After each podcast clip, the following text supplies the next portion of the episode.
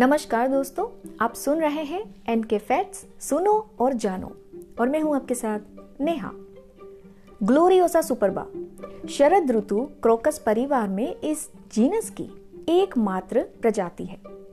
Gloriosa lily, glory lily, fire lily, flame lily, climbing lily, creeping lily और cat's claw या tigers क्लो सहित विभिन्न सामान्य नामों के साथ उष्ण कटिबंधीय और दक्षिणी अफ्रीका और समशीतोष्ण और उष्ण कटिबंधीय से ये अत्यधिक परिवर्तनशील, पर्णपाती गर्मियों में उगने वाला ट्यूबरस पौधा है।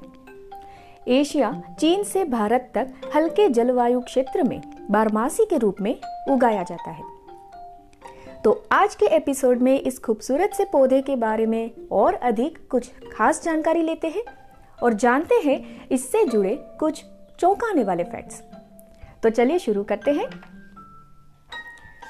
ग्लोरियोसा लिली एक चढ़ने वाला कोमल बारमासी है, जो निश्चित रूप से नाटकीय फूलों को पसंद करने वाले किसी भी व्यक्ति का ध्यान आकर्षित करेगा।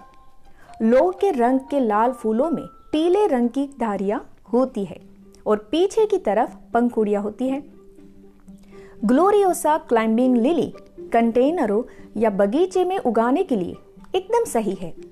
बस ये सुनिश्चित करें कि इसे उन टेंड्रिल टिप वाले पत्तों पर चढ़ने के लिए एक ट्रेलिस या ओबिलिस्क दे। वही पौधे के बारे में इससे सबसे अच्छी चीज़ों में से एक ये है कि ये तितलियों को बड़ा आकर्षित करता है और वही खरगोश तथा हिरण प्रतिरोधी है। संभवत इसकी विषाक्तता के कारण इसके खूबसूरत फूलों की वजह से, इसकी व्यापक रूप से खेती भी की जाती है। वैसे क्या आप जानते हैं कि जिम्बाब्वे का राष्ट्रीय फूल ग्लोरियोसा है? वही संयुक्त राज्य अमेरिका के साथ साथ ऑस्ट्रेलिया और प्रशांत क्षेत्र के कुछ हिस्सों में इसे एक हानिकारक खरपतवार माना जाता है। ग्लोरियोसा सुपरबा एक फूल वाला पौधा है जो कॉल्चिकेसी परिवार से संबंधित है।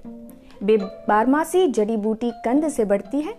वहीं फ्लेम लिली का तना लंबाई में चार मीटर तक पहुँचता है और ये अपनी प्रतानों का उपयोग करके ऊपर चढ़ता है। पत्तियाँ जो 13 से 16 सेंटीमीटर तक लंबी हो सकती है। ये पौधा गर्मी के महीनों में बढ़ता है और फूलता है। फूल दिखावटी होती है और छह टपल होते हैं जो लगभग पाँच से सात दशमलव पाँच सेंटीमीटर लंबे होते हैं। ये फूल देखने में बहुत ही सुंदर और बड़े आकर्षक लगते हैं। और वहीं इन्हें उगाना भी बहुत आसान है। प्रत्येक कंद आमतौर पर कम से कम पाँच फूल पैदा करता है। इस प्रकार की लताएँ कम चढ़ाई वाली जड़ी बूटियाँ होती है, जो लिली जैसे फूल पैदा करती है। और गमलों में उगाने के लिए उपयुक्त भी होती है। ये शानदार पौधे लगभग आठ फीट की ऊंचाई तक पहुँचते हैं और चढ़ने के लिए इसे दीवार या जाली की ज़रूरत होती है। दिखावटी फूल, जिसे द शोवी फ्लावर्स भी कहा जाता है, ये अक्सर गर्मियों में नवंबर से मार्च में पैदा होते हैं और आमतौर पर दो शानदार रंग के, पीले और नारंगी लाल रंग के होते हैं, जो नारंगी लाल से बैंगनी रंग की गहरी छाया में होते हैं।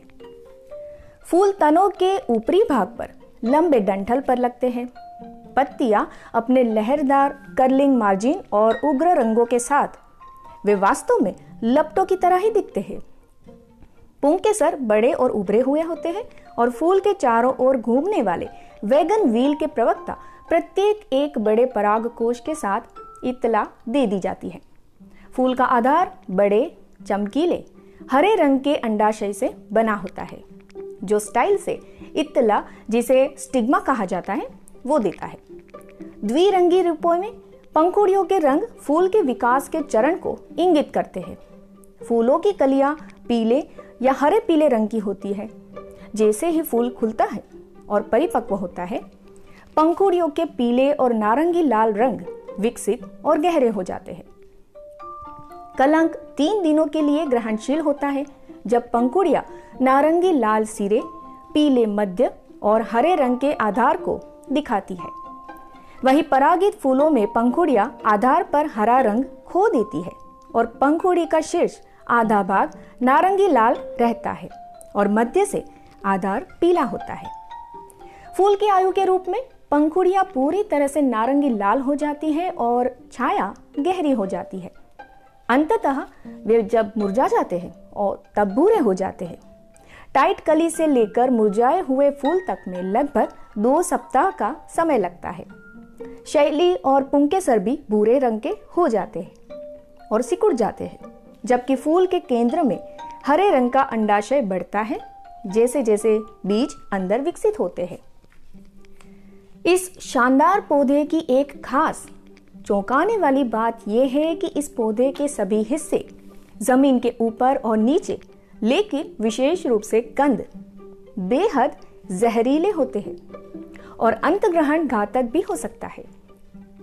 पौधों में अल्कलोइड कॉल्सिसिन होता है। ये एक व्यापक रूप से इस्तेमाल किया जाने वाला और प्रभावी औषधीय पौधा है। लेकिन इसकी गलत खुराक के कारण कई मानव मृत्यु हुई है। वही ध्यान देने वाली बात है कि अत्यधिक सावधानी के साथ और सिर्फ़ एक योग्य चिकित्सक जानकार के मार्गदर्शन में ही इस पौधे का प्रयोग किया जाए।